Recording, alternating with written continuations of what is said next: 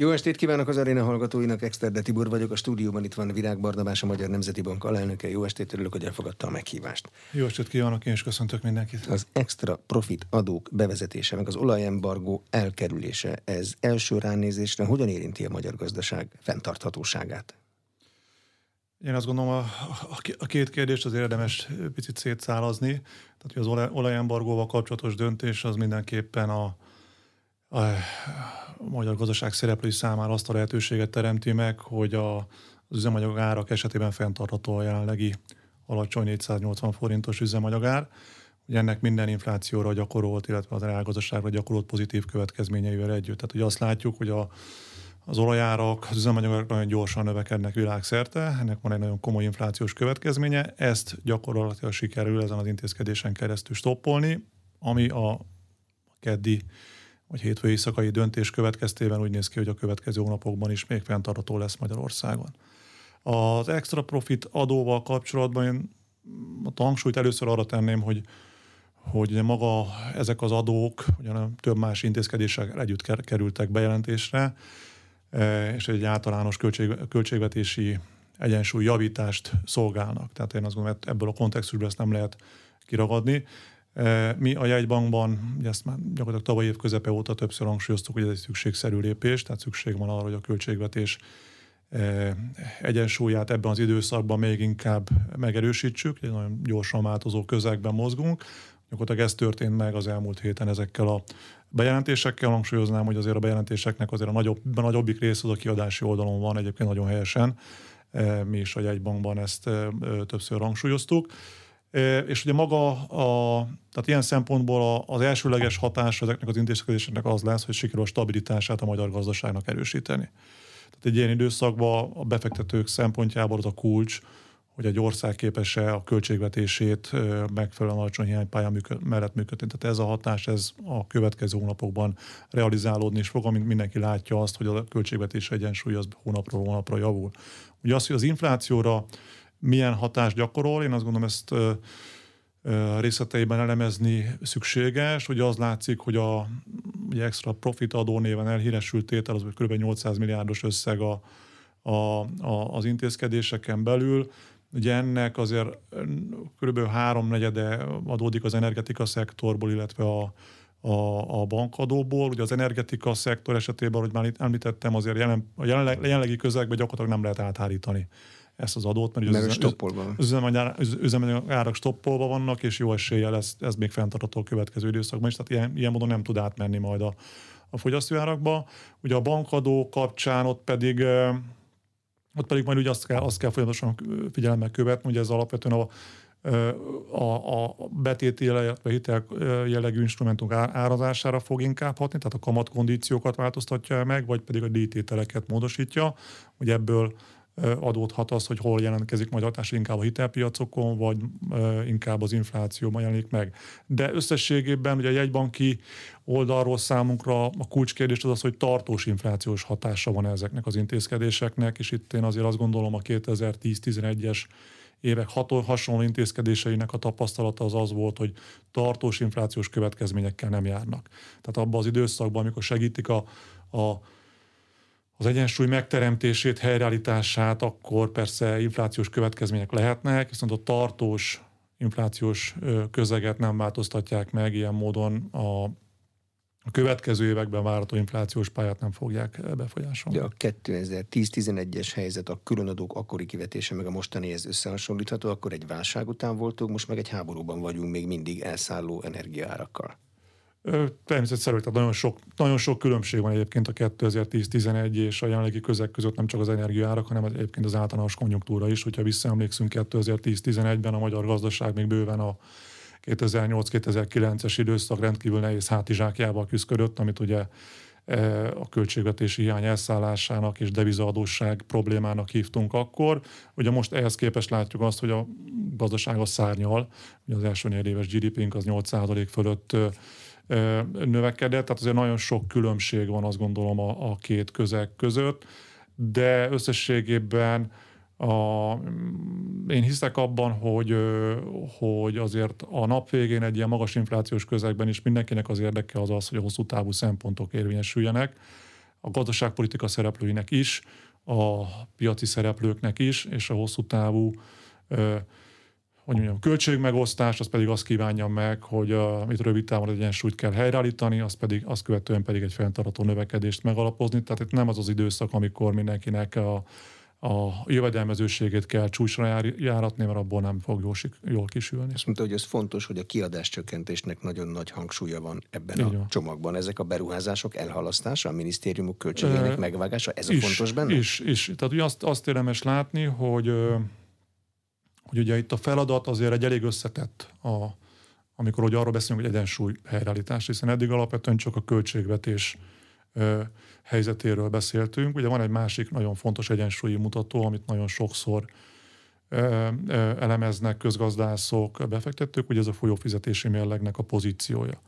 És ugye azt látjuk, hogy ott is azért volt egy egyensúly váltás, vagy egy romlás itt az elmúlt időszakban, nagy, nagy arányban annak a következtében, hogy, hogy egy Covid időszakon vagyunk túl, illetve a háború értem szerint, aki importálja ilyen időszakban az olajat, meg a gáz, az egyre többet, nagyobb számlát fog érte fizetni, és az rontja a, a, a külkereskedelmi egyenleget. Tehát itt a feladata az nem csak az, hogy a költségvetés egyensúlyát javítsuk, ez egy, persze ez az elsőleges, itt, itt lehet a leggyorsabb eredményeket elérni, azt gondoljuk a jegybank részéről, ugye sokszor is mondtuk, tehát itt lehet a leggyorsabb eredményt elérni, viszont mellé kell tenni azt is, hogy a folyófizetési melleg pozíció, tehát a külkereskedelmi pozíciónkban is javulást kell elérni.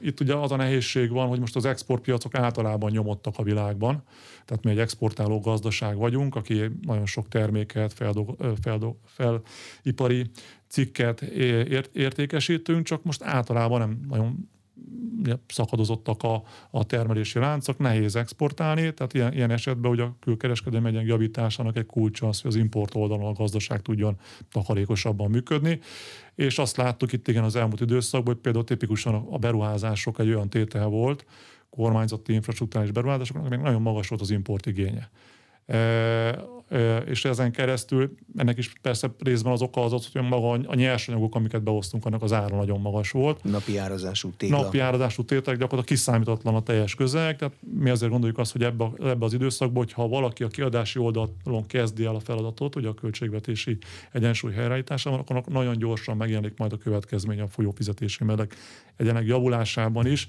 és erre, erre, erre is szükségünk van. Egybank közzétette májusban egy javas, a javaslat csomagját fenntartató egyensúly és felzárkózás címben. Ez egy hosszú anyag. Mi benne a legfontosabb? Hát én azt honnan kell elindulni? Azt gondolom, a cím az, azt úgy szoktam, hogy beszélő cím, tehát ugye nem véletlenül. Ugye a, ugye a, a javaslat egy két éves programot vázol, tehát ugye mi ezt ajánljuk a Magyarország és a magyar gazdaságpolitika számára, tudva azt, hogy egy rendkívüli közegben mozgunk, tehát egy olyan közegben mozgunk, ahol, ahol alapvető szabályok teljesen átíródnak. Ugye azok a, azok a hüvelykúj szabályok, amikre az elmúlt évtizedeknek a gazdaságai működése alapul, tehát hogy mondjuk könnyen be lehet vonni munkaerőt, akár olcsón is, alacsonyak a kamatok, alacsony az energiaár, ezeket mind ki lehet húzni, ezeket alapvetően, ez a, ez a közeg alapvetően megváltozik. Tehát a, a, a, a javaslat célja az az, hogy egy két éves programot ajánljon a magyar gazdaságpolitika számára, amivel biztosítható egyrészt az, hogy a megbomlott egyensúlyok, tehát ugye erre szól az, hogy hogy ugye az egyensúlynak a helyreállításnak az igénye, tehát hogy fenntartható felzárkózás és egyensúly. Tehát az egyensúlyokat kell először első lépésben elkezdeni javítani, és mellette pedig elindítani egy olyan, hát mondjuk azt versenyképességi reformot, ami képes lesz új növekedési motorokat adni a, gazdas, a, a gazdaságnak, nem a következő egy-két évre, hanem az egész évtizedre. Ugye a cél az az, hogy, ahogy ezt ugye a miniszterelnök úr februárban megfogalmazta a beszédében, hogy az évtized végére Magyarország képes legyen megközelíteni az EU átlagát. Ugye a jelen pillanatban ugye a meccs az úgy néz ki, hogy 76 on állunk 2021-es adatok alapján, tehát 9 év alatt azért elég nagy ugrást kell végrehajtani. Tehát ez, ez gazdaságtörténeti szempontból ez egy nagy ugrás, ami, ami célul van elénk kitűzve. Ezt csak úgy lehet elérni, hogyha az időszak elején, az első két évben nagyon komoly változ, változásokat indítunk el a gazdaságban. Mondom két területen, egyensúlyhelyreállítás, erről eddig beszéltünk, hogy költségvetés folyófizmérleg, A, a másik terület pedig a gazdaságnak a növekedési képessége. Itt is azt látjuk, hogy alapvetően új növekedési faktorokra lesz szükség. Tehát most csak egy példát mondjak. Ugye az elmúlt tíz évben egy borzató sikeres növekedési sztorit tudhat maga mögött Magyarország. Ennek a kulcsa a munkaerőpiac volt. Ugye egy millió, közel egy millió új munkahelyet sikerült teremteni és bevonni. Ugye azt látjuk, hogy előre tekintve eh, még egyszer egy millió új munkahelyet már nem nem, nagyon nehéz elképzelni, hogy a magyar gazdaság képes lesz generálni. Egész egyszerűen amiatt, mert a demográfia az elkezd minden ország ellen dolgozni. Tehát ahogy a, a demográfiai folyamatok ugye túl, túl, túllendülnek, tehát hogy a, ahogy a népesség egyre idősebb fázisba ér, nagyon nehéz lesz ezt az egymillió új munkahelyet újból megismételni. Tehát ahhoz, hogy a növekedési pályában egy hasonló sikert tudjunk ebbe az évtizedben érni, új növekedési forrás kell, ennek a kulcsa pedig a termelékenység. Tehát azt jelenti, hogy hogy nagyobb hozadott értékkel, nagyobb hazai hozadott értékkel kell tudnunk hát közel ugyanannyi ö, munkavállalóval elérni azt a gazdasági teljesítményt, amit eddig elértünk. De kinek? A multik, meg a nekik bedolgozók már ugyanolyan termelékenységgel dolgoznak, mint bárhol Európában, nem? Mert azt megkövetelik. Valaki hát, másnak kell termelékenyebbnek lenni, kis- és középvállalkozásoknak? Hát itt ugye a kulcs a kis- és középvállalatok ugye ebben a folyamatban. Tehát ugye valóban ugye a multinacionális cégeknél azért az látszik, hogy ők azok, akik termelékenységbe azért leginkább képesek hozni azt a szintet, amit mondjuk egy nyugat-európai vagy éppen fejlett világbeli vállalat elér. Viszont az látszik, hogy óriási a különbség a, a nagy cégek és a KKV-k termelékenységi szintje között. Ez még akár régős összevetésben is igaz. Tehát a hazai KKV-k alig felét képesek ennek a termelékenységnek elérni, és min, minél kisebb cégszegmensbe haladunk, annál nagyobb a lemaradás. Tehát minél kisebb vállalkozásról beszélünk, annál nagyobb a lemaradás, lemaradás, és itt komoly kihívások lesznek. Tehát itt, itt én azt szeretném hangsúlyozni, hogy hogy itt érdemes nem egy-két évre előre, mert egy, amikor egy-két évre gondol előre az ember, akkor még az mondja, na jó, ez még, egy, még, ez, még ez egy-két évig lehet vinni tovább azt a modellt, amit most működtetünk, de, de az nagyon gyorsan tud majd a világ megváltozni. Tehát, hogy csak egy példát mondjak, tehát most szerintem, amivel mindenki szembesül, képzett munkaerőt gyakorlatilag, már nem tudok olyan ágazatot mondani, ahol, ahol ez nem igaz, borzasztó nehéz találni. Tehát ez azt jelenti, hogy egyre, egyre erősebb verseny lesz a képzett munkaerőre. Országok között is, tehát most csak egy példa, Németországban pont elemzések szerint évente 500 ezer új munkavállalóra van szükség ahhoz, hogy a demográfiai deficitből adódó munkaerőhiányt képesek legyenek fedezni. Tehát országok között és, és országon belül a vállalatok között is. Tehát a, aki képes termelékenyen működni, az el fogja szívni a munkaerőt, azoktól a vállalkozásoktól, akik nem tudnak hatékonyan működni, mert egész egyszerűen az lesz képes megfizetni azokat a béreket, amire a munkaerő el fog menni. Tehát ezért, ezért gondolom azt, hogy ha ebbe a magyar vállalkozások ebbe a, ebbe a küzdelembe sikeresek akarnak lenni, akkor most kell megtenni azokat a lépéseket, amivel a termelékenység az javítható. Ennek persze vannak munkaszervezési eh, pillérei, vannak technológiai pillérei, tehát sokkal nagyobb arányban kell digitalizációt, robottechnológiát, alkalmazni, és ehhez kapcsolódóan persze lesznek majd finanszírozási pillér, hogy, hogy miből lehet ezt majd finanszírozni egy magasabb kamatkörnyezetben, mert véget ért az olcsó pénz időszaka, és hát persze vannak a, a, az állam működésére vonatkozó számtalan más következmények, tehát hogy honnan lesz elég képzett munkaerő, hogyan fogjuk tudni az állami szolgáltatásokat működtetni, és a többi, és a többi. Tehát a parti az erről szól. De hogy fog neki állni egy kis és középvállalkozás azt mondani, hogy mostantól kezdve adattal fogok dolgozni, meg digitalizálni fogok, amikor azt látja, hogy a melósai rengeteget dolgoznak, ennél többet már belőlük nem tud kifacsarni. Mit fog csinálni? Hát ez a, tehát hogy mondjam, tehát ilyen, erre, erre, erre két megoldás van, tehát hogy vagy, vagy beleáll a folyamatba, vagy pedig nem fog tudni tartósan ebbe a, ebbe a, ebbe a nagyon erős ö, ö, ö, versenyközegbe, illetve nagyon rázós időszakban, ami most itt előttünk áll a világban, hosszú távon talpon maradni. Tehát itt én azt gondolom, hogy el, el fog indulni egy szelekció, ahol a egész egyszerűen az erősek még erősebbekké válnak, és aki pedig nem tudja a versenyt tartani, azok onnan pedig a munkaerő az át fog menni azokhoz, azokhoz az ágazatokhoz, azokhoz a cégekhez, akik képesek ezt a termelékenységi versenybe lépést tartani. Tehát, hogy itt én ezt értem, hogy, hogy ugye ezt így, ezt így elsőre nehéz elképzelni. Tehát ugye nehéz, nehéz a teljes gondolkodást egy, egyik, egyik sarokból a másik sarokba átállítani. Ott egy, egy ügyvezető. És... Egy, egy ilyen folyamat során, de de azt tudom mondani, hogy aki korábban kezd, és itt lehet, hogy kis lépések is elegendők az elején. Tehát, hogy most csak mondok egy példát, tehát hogyha ugye a Covid járványnak volt egy olyan következménye, hogy olyan technológiákról, meg olyan megoldásokról, amik korábban azt hittük, beszéltünk egyébként 2019-ben is, hogy vagy nem tudom, az oktatási rendszer online platformra áll át, meg a kiskereskedelemben egyre nagyobb lesz az online értékesítés súlya, vagy a fizetésekben érintés nélküli technológiákat fogunk használni. Erről beszéltünk 2018-ban, 2019-ben, és olyan fennhanggal, hogy hát ez majd egy ilyen évtizedes időhorizonton bekövetkező változás lesz. Ugye jött két a, hónap alatt meg. Jött a, COVID, jött a Covid járvány, két hónap alatt kell mindenkinek átállni.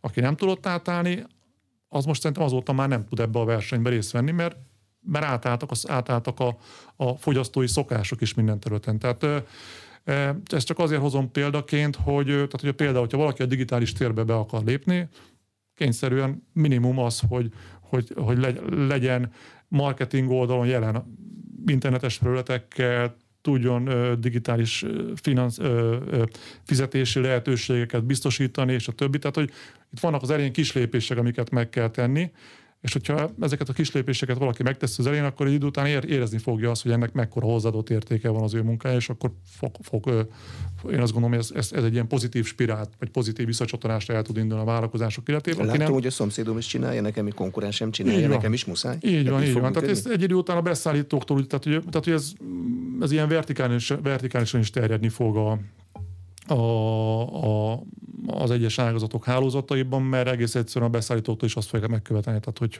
ha én így működöm, akkor neked is így kell működni, és aki nem képes így működni, az már nem fog képes belépni ebbe a hálózatokba. Tehát itt, itt, itt én azt látom, hogy egy, egy kény, kényszer van, amivel szerintem jobb korábban szembenézni, és, és stratégiákat kidolgozni, mint utólag elszenvedni a következményeit. Ez ugye a kis és középvállalkozások, a termelés meg a szolgáltatás. Másnak nincs ne. dolga ezzel a uh, új világgal? Államnak? Nem, nem, nem, nem. Minden, mindenkinek dolga van. Tehát itt félreértés ne essék, tehát itt, itt az államnak, a jegybanknak, a, a pénzügyi rendszernek, a vállalkozásoknak és maguknak a családoknak is. Tehát ez, itt ez egy, ez egy kooperatív játék lesz. Ugye csak, hogy néhány példát említsek, tehát ugye nagyon sokszor használjuk azt, hogy, hogy a következő technológiai forradalom, vagy digitalizáció alapja az, adat lesz. Ez így van. Ebből az következik, hogy az lesz, az, az, az lesz a sikeres gazdaság, aki ezt a nyersanyagot képes megfelelően használni. Ugye ebben mi azt látjuk, hogy óriási lemaradásaink vannak, és nem csak a vállalkozások oldaláról, hanem például az állam oldaláról is, hogy az adatbázisainkat nem vagyunk képesek egyelőre rendszer szinten hasznosítani, és a bennük lévő adatokat felhasználni, akár a mondjuk a pénzügyi szolgáltatások hatékonyságának a javítására, akár bármilyen más állami szolgáltatás hatékonyságának a javítására. Tehát itt ez például tipikusan egy olyan terület, ahol az, hogy az adatbázisokkal hogyan él a, a, az állam, az szerintem ez egy kulcs tényező lesz. Tehát itt például pont az államnak lesz komoly feladata, hogy itt előrelépéseket érjünk el. De ugyanúgy van a pénzügyi közvetítő rendszer, tehát ott is ugye azt látjuk, hogy jelenleg nagyon magas költségszinttel működik egyenlőre a, a szektor,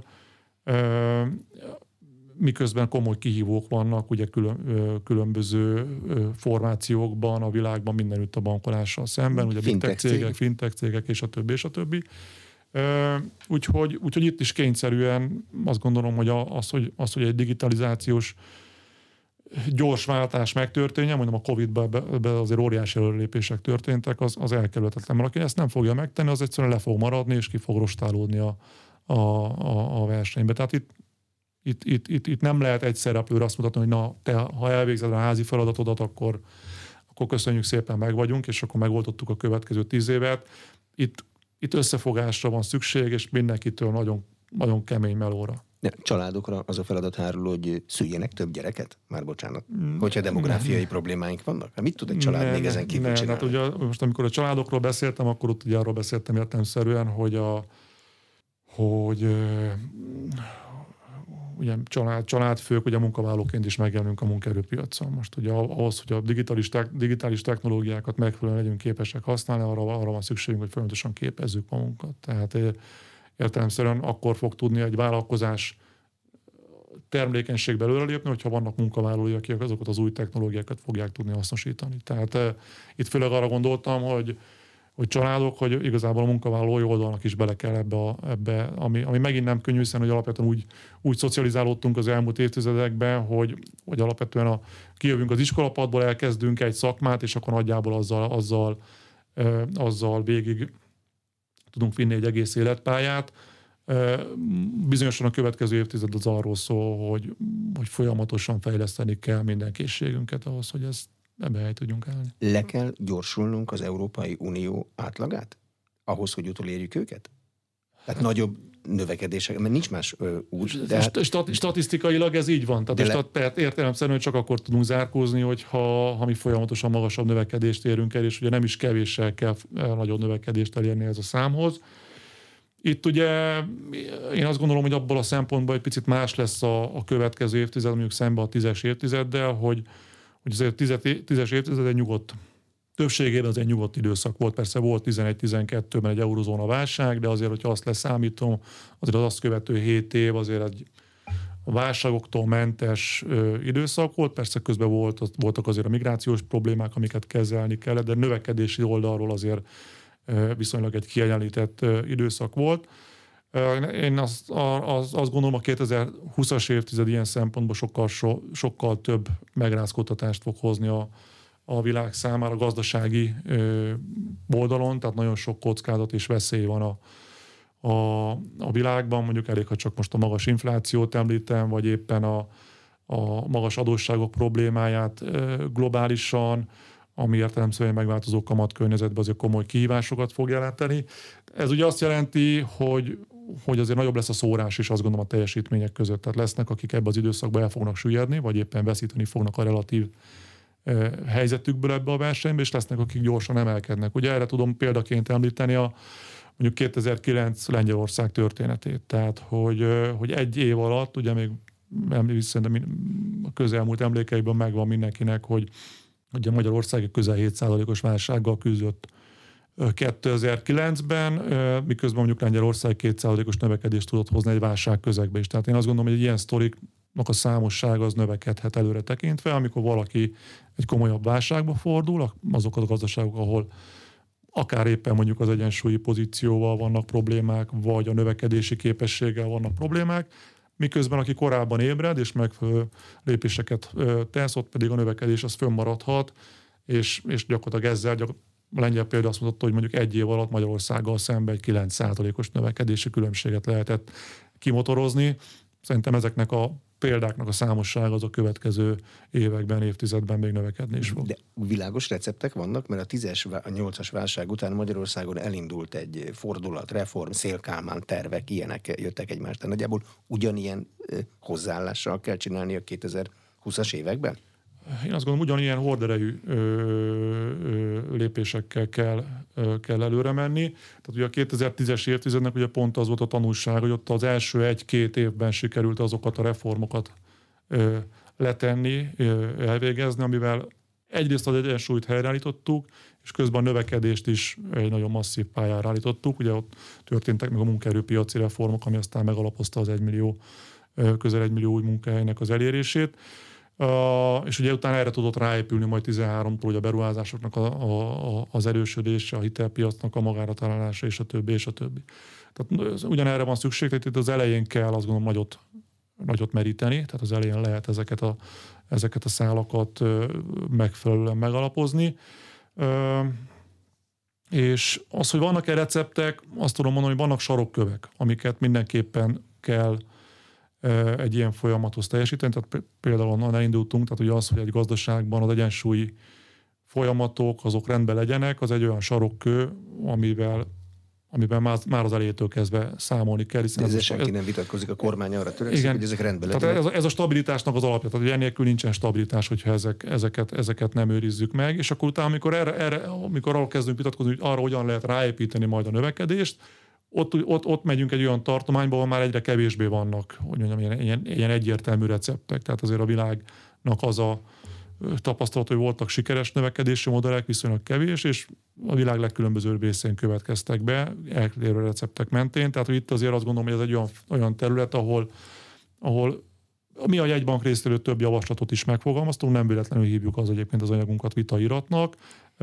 Tudjuk azt, hogy lehetnek más gondolatok is. Azt gondolom, a következő hónapok feladata az, hogy ebből, ezekből a gondolatokból, ötletekből desztilláljunk egy, a, az őszre egy olyan programot, amivel az egyensúly helyreállítása után meg lehet kezdeni az építkezést a fenntartó, növe, fenntartó felzárkózás irányába. Jegybank javaslat csomagjait általában az aktuális kormányok figyelembe szokták venni, nem ez az első javaslata a jegybanknak a gazdaság egyensúlyának helyreállítására, meg a jövő felé vezető irány kijelölésére.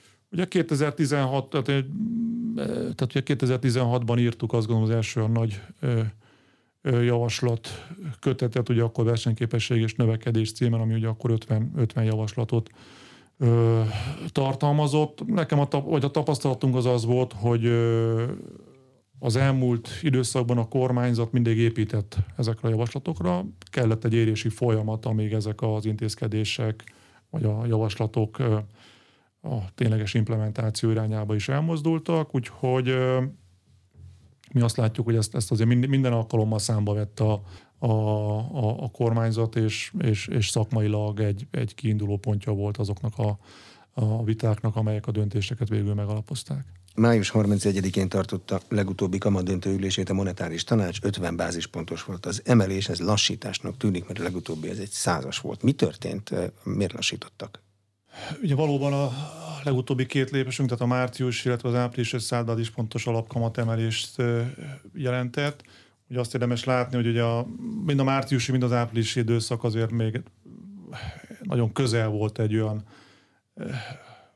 egészen extrém háború kirobbanásához, amit ugye most Ukrajnában látunk, és annak minden következményével. Ez február 24. Február 24 tehát ott, ott, ott, még mindenki, mindenki az ocsúdás állapotában volt, és próbálta azt, azt letapogatni, hogy mit, mi, mi, mi is, ami történhet vele ebbe az új közegbe. Tehát ott, ott, ott, ott szükségszerű is volt, hogy egy ilyen nagyon, nagyon kemény válaszokat adjon a jegybank.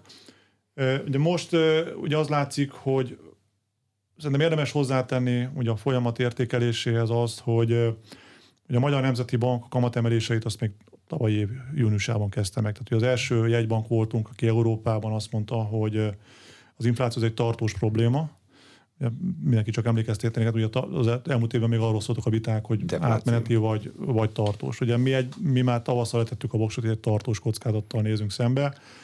Júniusban meg is kezdtük a kamataink emelését, és senki Európában nem emelt olyan ö, mértékben kamatot ugye az inflációra reagálva, mint ahogy azt a, ugye a, a Magyar Nemzeti Bank megtette, ugye 0,6%-ot tavaly júniusban az alapkamat, most 5,9%-ra emelkedett, tehát ugye az alapkamat 530 bázisponttal, az úgynevezett egyhetes betéti rát, ami a rövid oldali kamatokat még inkább befolyásolja, ez pedig 570 bázisponttal emelkedett. Tehát azon ez a kontextushoz hozzá, hozzá tartozik.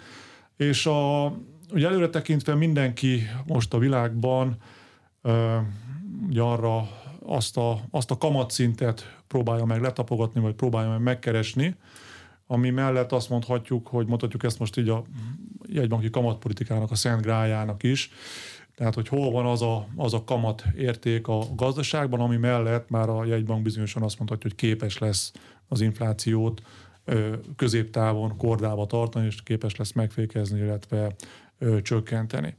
Úgyhogy ez egy, ez egy nagyon bizonytalan környezetben, mint ami most a világban élünk, tehát ahol gyakorlatilag napi, heti szinten változnak a folyamatok, akár az árupiacokon, akár a, a pénzpiacokon, akár a, a, a, a a, a nagy politikát alakító tárgyalótermekben. Tehát egy ilyen, ilyen nagyon bizonytalan közegbe azt gondoljuk, hogy ehhez egy fokozatosabb, de továbbra is határozott alapkamateleményekkel lehet megfelelően eljutni. Picit olyan ez a helyzet, mint amikor az ember egy sötét szobába lép, vagy sötét szobába van, és akkor az a feladatot kapja, hogy találja meg a kijáratot.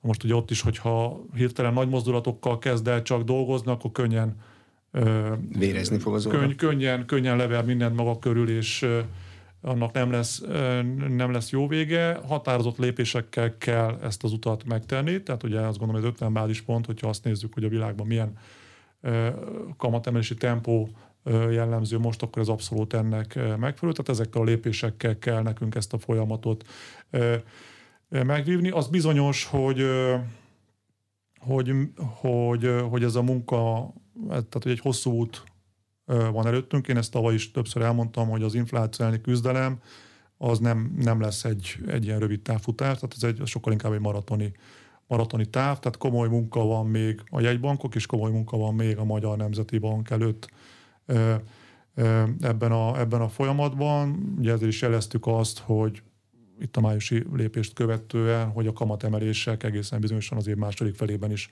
folytatódni fognak, és mindaddig emeljük a kamatokat, amíg hát el nem értük ezt a Szentgrálnak nevezett kamatszintet, ahol már azt mondhatjuk, hogy na most már itt azért látszik azt, hogy, hogy, a, hogy az infláció az elkezdhet tartósan moderálódni. Azt gondolom, hogy ettől a szintől még azért távol vagyunk. De miből szokta, vagy fogja érezni a jegybank, hogy talált fogást az emelkedő infláció, vagyis hogy ez a Szent Grálhoz közelebb került. Azt tudjuk, hogy mindent mérni kell. Persze. Tudnak mérni valamit ilyenkor? Ez, ez, ez egy kulcskérdése. A, a, tehát itt ilyenkor hogy a jegybank az több indikátort is ö, figyel. Ugye nekünk azt gondolom olyan szempontból még összetettebb a helyzet, hogy nem elegendő csak az inflációs adatokat mérni, hanem közben folyamatosan kockázati közegnek a változásait is figyelembe kell venni. Ugye az, maga az inflációs közegen belül ugye azt látjuk, hogy hogy nekem van egy kedvenc mutató számom, amit azért nagyon szorosan követek, az ugye az, hogy havi szinten, tehát az előző hónaphoz képest a piaci árazású szolgáltatások, élelmiszer, iparcikkeknek az árváltozása az mekkora volt, összevetve mondjuk a elmúlt öt év átlagával. És ugye azt láttuk az első hónapokban, tehát mondjuk egészen áprilisig, most ugye a májusi adat az még előttünk van, hogy gyakorlatilag három-négyszerese volt az átárazás. Tehát a piaci árváltozás havi frekvenciát, az előző nap, körülbelül három-négyszerese volt a megszokottnak. Ez egy, ez egy nagyon nagy szám.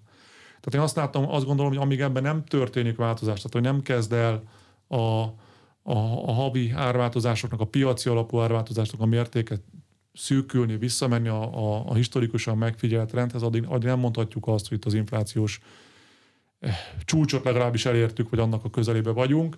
Ugye erre, mi erre számítunk, hogy ez májusban sem fog még megtörténni, tehát májusban tovább emelkedik majd az infláció, várhatóan ugye a 10%-ot is átlépi. Egyébként ez egy abszolút nemzetközi trend, tehát hogyha megnézzük itt a régiós országban már 13 14 százalékon jár ez a mutató, balti országban 16-20 százalék már. Észtország 20. Ész, Észtországban 20 százalék fölött.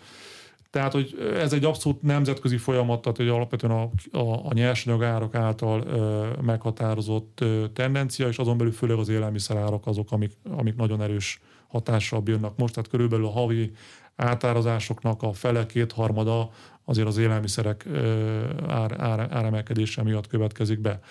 Tehát azt gondolom, ez lesz egy kulcsmutatója azért a, a következő időszak inflációs értékeléseinek. Ugye emellett pedig értelemszerűen nyomok követünk minden olyan folyamatot, amire azt gondoljuk a középtávú inflációs közegre hatással lehetnek.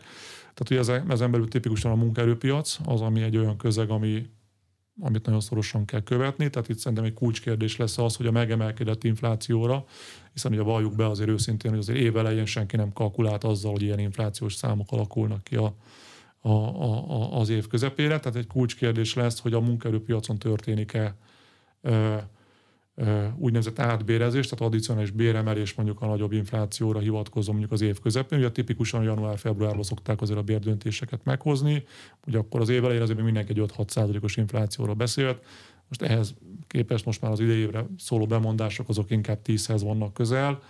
Szerintem ez is egy olyan kulcsközeg lesz, vagy kulcstényező, amin keresztül ezt majd meg fogjuk tudni de, bocsánat, de ha az átárazás hatására a cég, aki megteheti, átbérezi a dolgozóit, akkor az nem erősíti az inflációt? Pontosan, megint az embernek van pontosan. pénze, megint tud venni, a kereskedő pont, azt mondja, hogy megint van pénz, megint átárazza. Igen, de, de tehát, amikor ezért, ezért, ezért, ezért, mondtam azt, hogy ez a tartós infláció. Ugye értem szerint, hogy rövid távon a kulcs az az, hogy a kínálati, tehát a, a, a költség, tehát azok a globális nyersanyagárak hogyan fognak változni. Az látszik, hogy amíg ez a háborús közeg van, addig, a, addig nagyon a nyersanyagok nem tudnak csökkenni. Ugye eddig mindenki csak az olaj, gáz, alumínium, vas, egyéb ipari nyersanyagok áráról, áráról beszélt. A következő hónapok majd a búza, kukorica, cukorrépa, kávé nagyon gyors áremelkedéséről fognak szólni, mert ezek mind a világpiac által meghatározott folyamatok. Itt azt gondolom, hogy a, hogy a változás az csak akkor tud bekövetkezni, hogyha há, maga a háborús közegben van valamiféle új információ, tehát hogy legalábbis, hogy javul az a, vagy a megoldás felé közeledik majd a, a, a, az orosz-ukrán háború, ameddig, ameddig ebben nincs változás, addig sajnos a magas nyersanyagárakkal együtt kell élni, úgyhogy ezt tompítani, tompítani tudja majd, ahogy azt a kormányzat egyébként meg is tette különböző áru, illetve szolgáltatás csoportok esetében.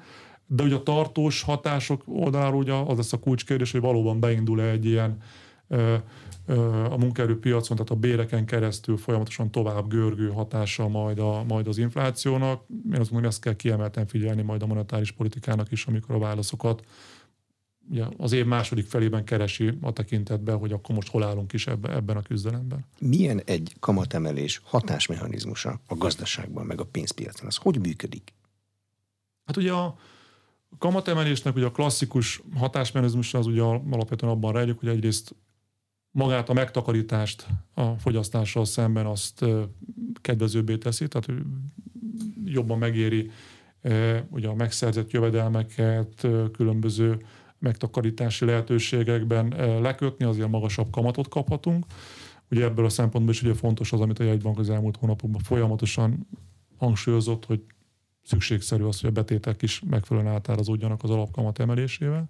De nem nagyon árazódnak át a betétek. Nem nagyon, de erre azt gondolom most már mindenki fölfigyel, tehát ugye én ezt a mondatot még valamikor január legelején mondtam el, én azt látom, hogy azóta már régióban is, tehát hogy megnézzük a lengyel híreket, hetente lehet ezzel kapcsolatban üzenetet hallani, hogy ott is hasonló problémával küzd a, a lengyel gazdaság, és ugye a múlt heti úgynevezett extra profit adó döntések mögött is ugye ez egy fontos, fontos ér volt, hogy nem véletlenül, hogy a kamat bevételre van kivetve ez, a, ez az adó. Ugye a másik csatorna az az, hogy maga a hitelek, tehát ugye a, a hitelek is ugye elkezdenek drágábbá válni, és ugye ezen keresztül egyre kevésbé vágnak hitel, mernek hitelfelvételbe vágni a, az ügyfelek, ezen keresztül ugye kevesebb fogyasztás lesz a, a rendszerben.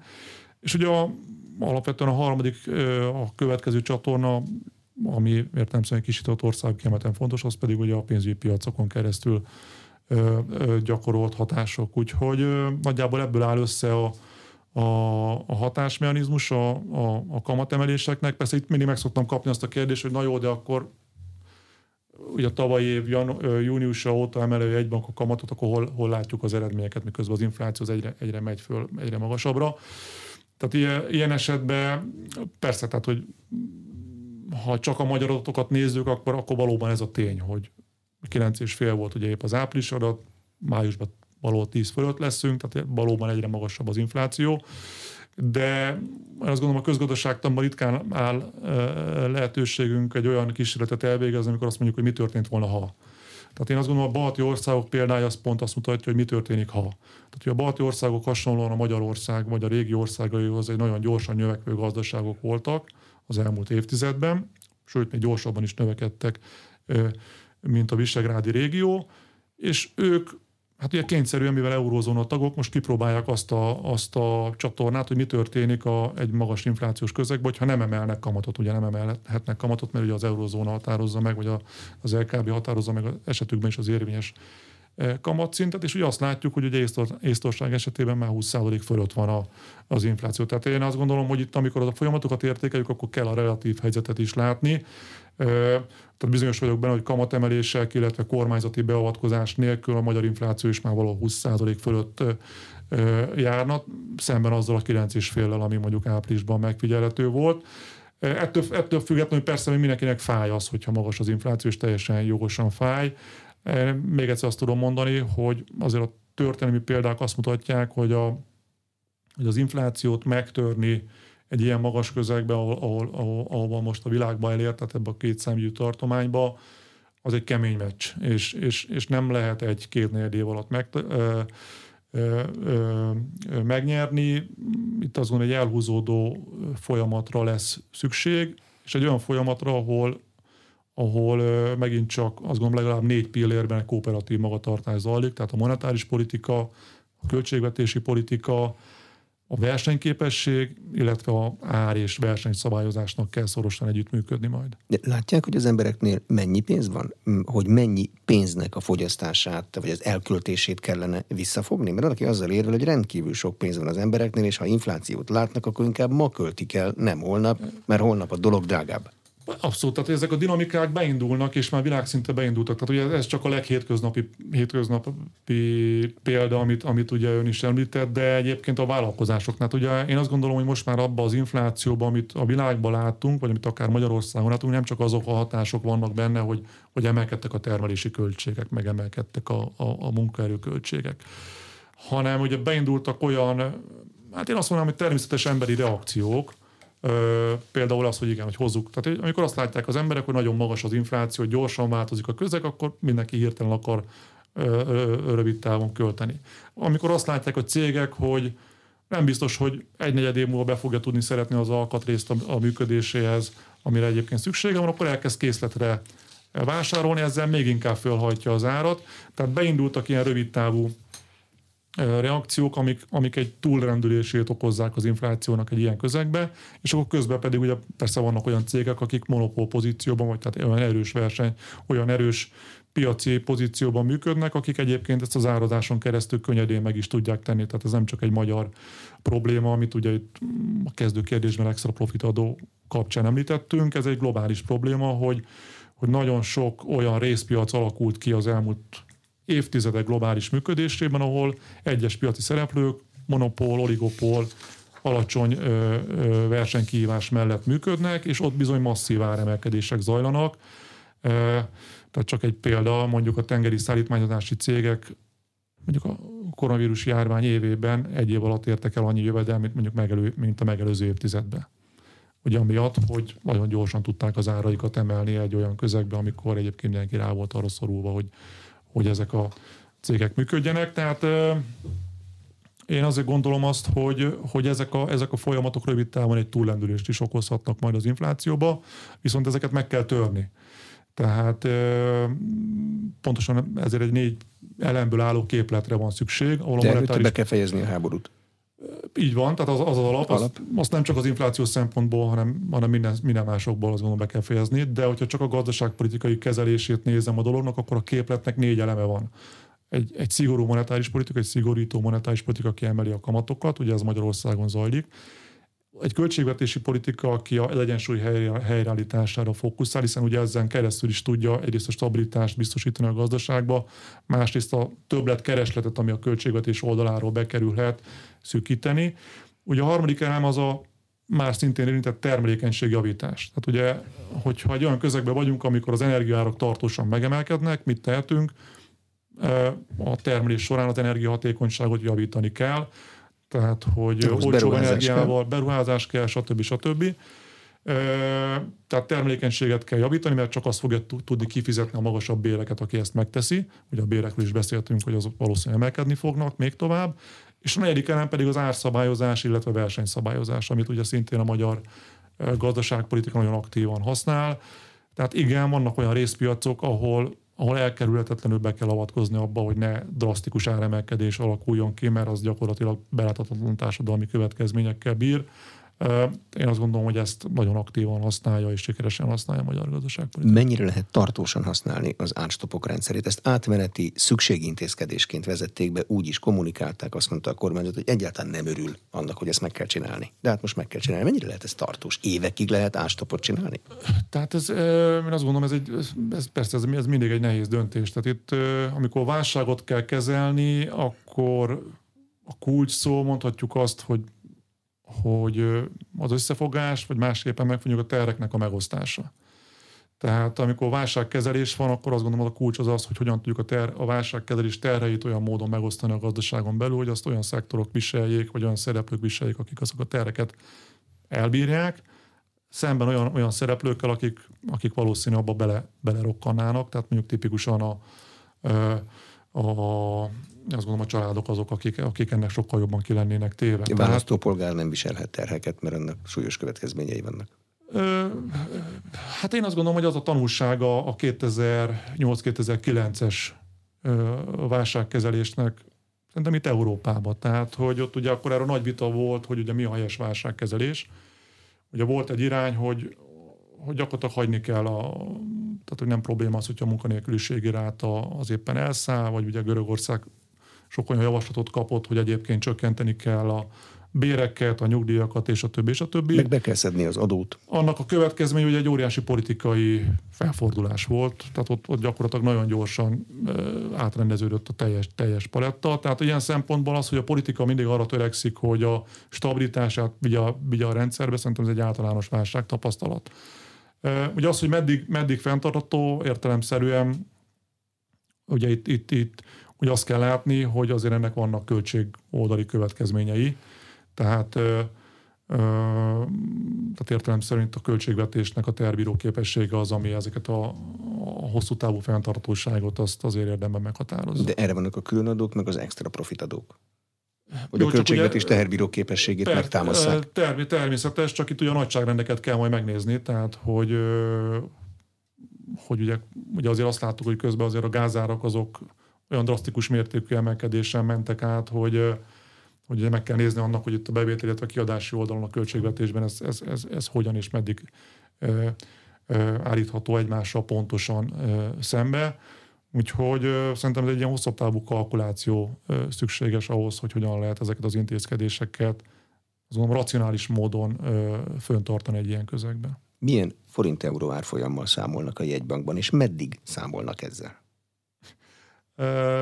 Ugye itt a forint-euró árfolyam kapcsán én ugye azt a szabályt azért nagyon fegyelmezett módon tartom, hogy amit általában egy bankárok szoktak, hogy nem kommentálnak ugye aktuális árfolyamot, úgyhogy én általában egy banki oldalra szoktam mondani, hogy amikor mi megítéljük a forint árfolyamát, akkor, akkor nem egy pillanat felvétel alapján tesszük azt meg, hogy annak milyen hatásai vannak a gazdaságban. Természetesen a forint euró árfolyamának az alakulás az egy fontos faktor a, a monetáris politika alakításának, ugyanakkor itt, itt sokkal inkább hosszú távú elmozdulások azok, amelyik majd számítanak. Tehát hogy azt érdemes látni, hogy ugye a forint-euró árfolyam az egy, piac, az egy piaci úgymond változó, tehát a piaci keresleti kínálati viszonyok alakítják ki.